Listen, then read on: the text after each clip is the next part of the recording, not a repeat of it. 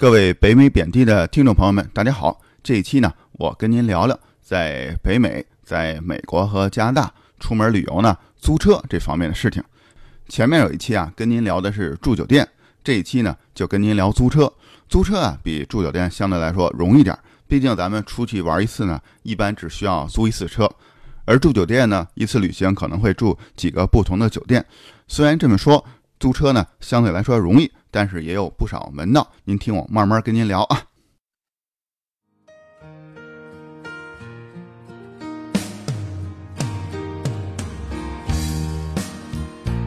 在加拿大和美国之间的边境小城，向您讲述北美生活中的点点滴滴，从亲身经历的视角，向您展现这里普通移民生活的方方面面。欢迎访问北美点滴的网站。W w w 点点滴点 c a。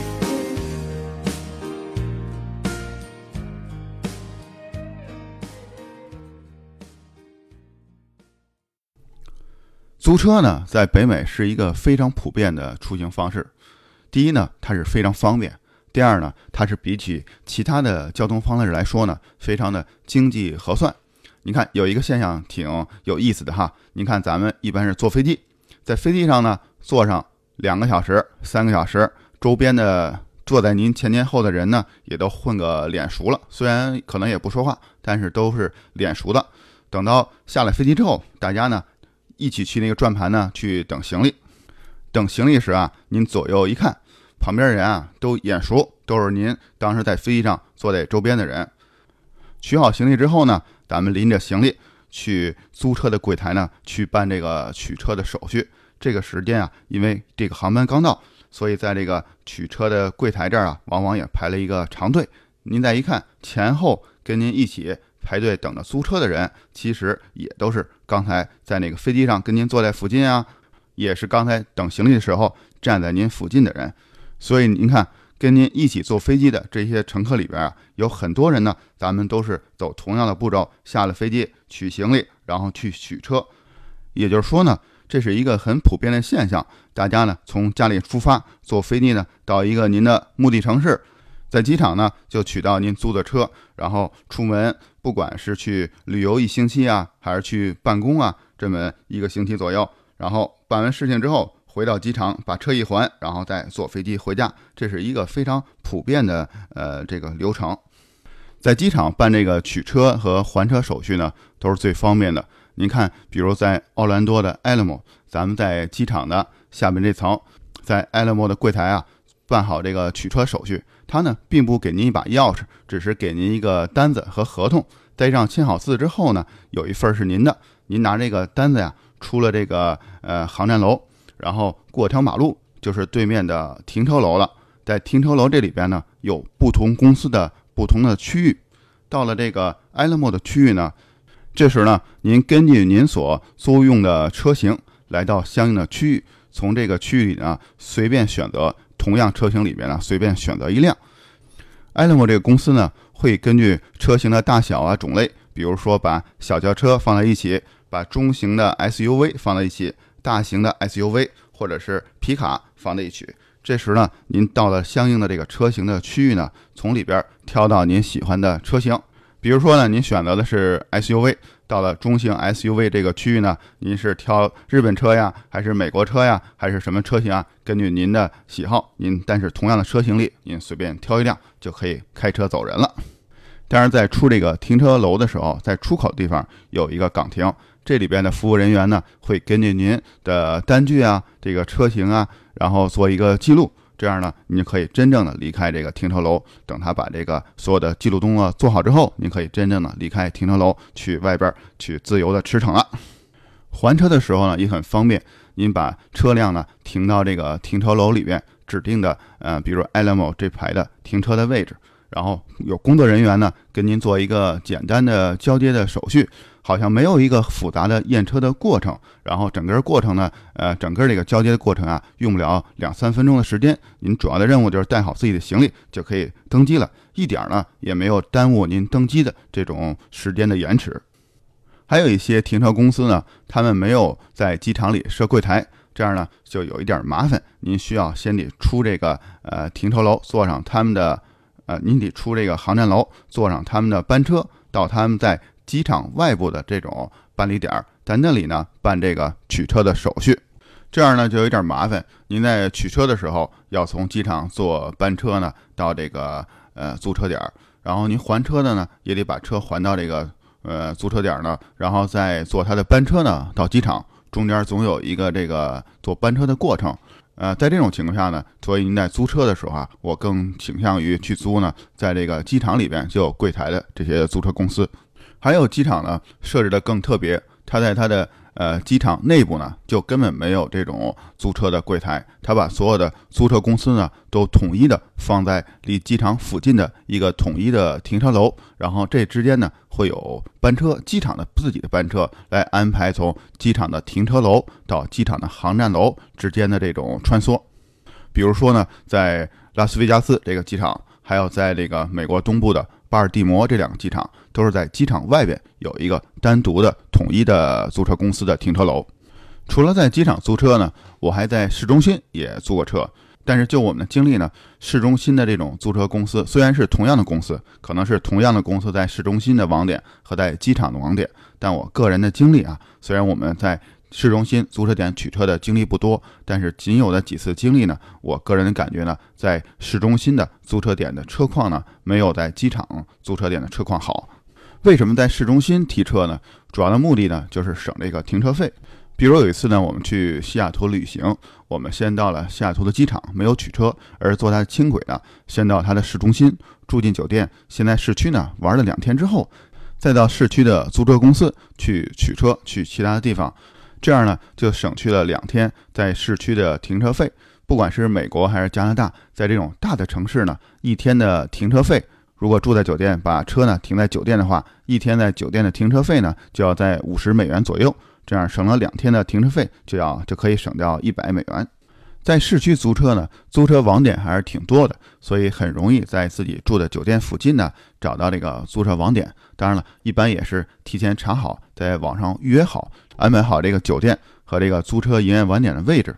这个呢还是蛮好安排的。一般在大的城市里面，离酒店附近的租车的营业点呢还是蛮多的。但是在市区的租车营业点呢，有一个。不好的地方有一个不方便的地方呢，就是它的时间呢是有限制的。它不像在机场取车是二十四小时的，但是市区的营业网点呢，往往做不到七天二十四小时。每逢这个假期啊，呃，像圣诞节啊这些假期的话，它是要休假的。有的网点呢，周末也要休息。我记得有一次在加拿大的蒙特利尔，我们还车的时候是周日吧？还车的时候，因为我们去的稍微晚一点。其实也是，好像周日的下午还是周六的下午，然后他呢就已经没有工作人员了。我们还车的时候不知道把这个钥匙搁在哪里，后来发现他的呃他的门口啊有一个。呃，信筒上面写着说，你那个还车如果没有工作人员的话，可以把钥匙直接丢到这个信筒里就可以了。这个还是比较人性的。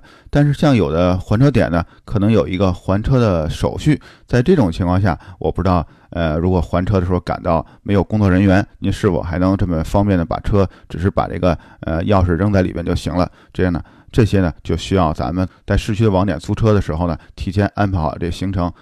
在市区的租车的营业网点呢，除了在营业时间上没有机场方便之外呢，同时他们的工作人员对车的外观的检查呢，花的时间更多一点。有一次我们在亚特兰大市区的一个取车点取车的时候呢，呃，我看到这工作人员他拿着一个类似手机的这种手持的设备，跟我们一起呢，在这辆车的外观上面，呃，各处的划痕呢都拍好照片。然后跟我们确认好这个车的外观的划痕各种条件之后呢，我们竟然还收到了一封电子邮件。后来才发现到我的邮箱里呢收到一封电子邮件，这邮件里面呢有刚才他所拍的所有这个车上划痕的照片。像这种对外观这种呃仔细的这种呃检查呢，是在机场里边取车的时候我从来没有遇到过的。所以呢，总的来说，我认为在机场的租车的营业网点呢，是最方便、快捷、省心的。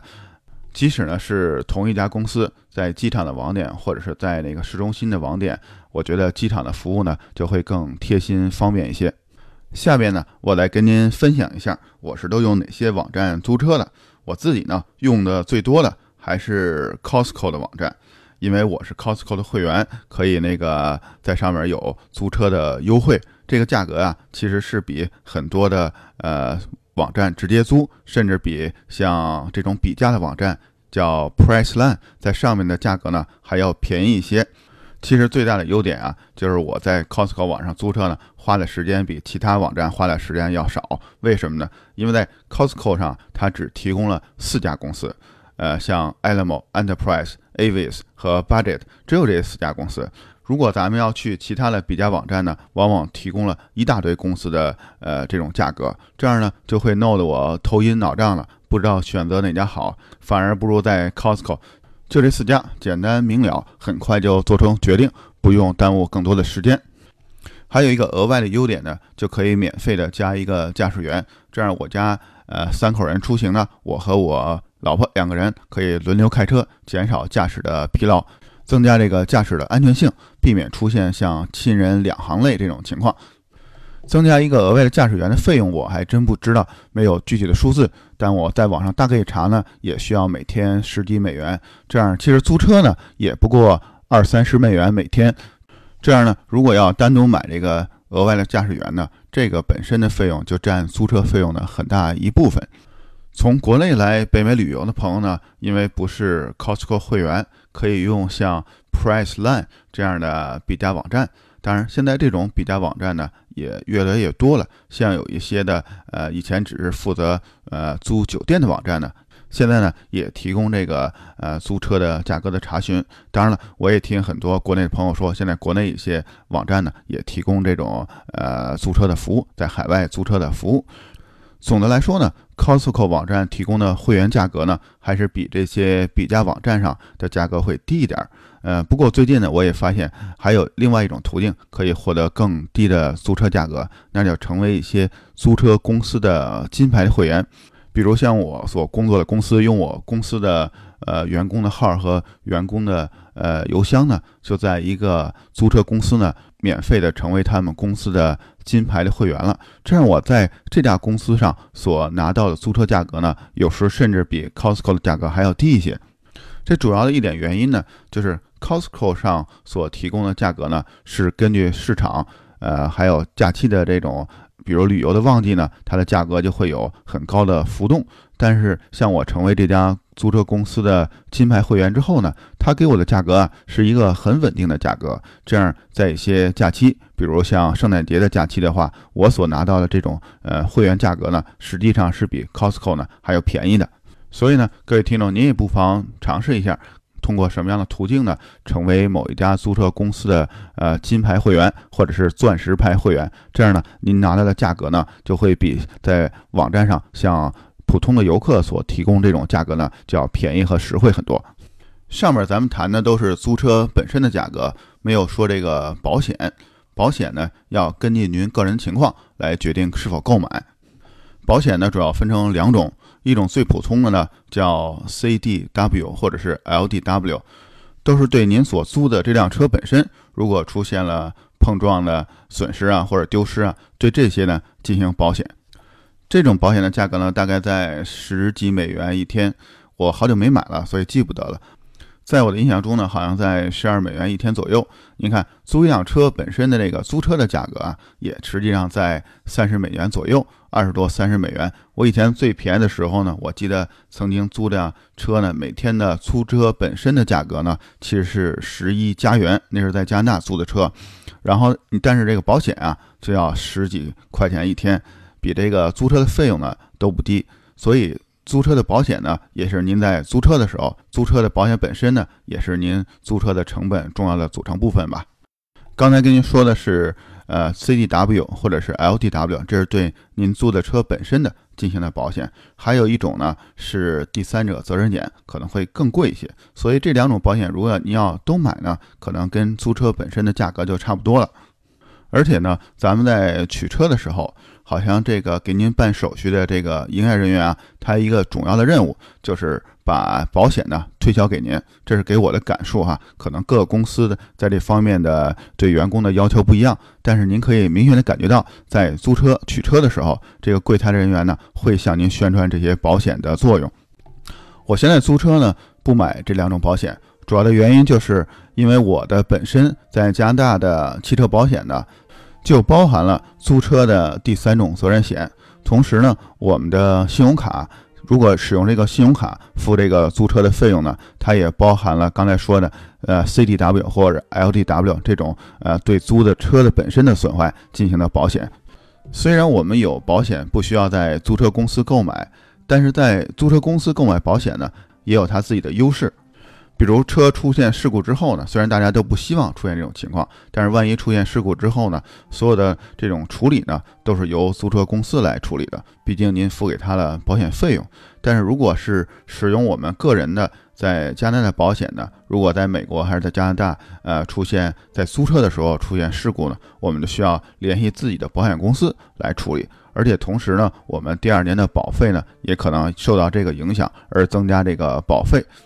我呢也问了一些同事，我的很多同事他们在租车的时候呢，也是不买这个保险的，因为呃，他们认为在呃租车的期间呢，出现这种事故的可能性其实也是不大的。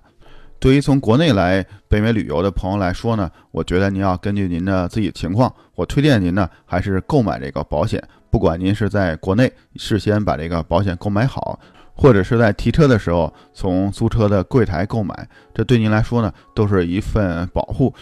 如果在北美的开车的经验不多，呃，对交规呢还需要熟悉，同时呢，呃，对路况呢也有一个熟悉的过程，这样呢有一份这个保险还是非常安心的。因为在北美修车的费用啊还是挺贵的。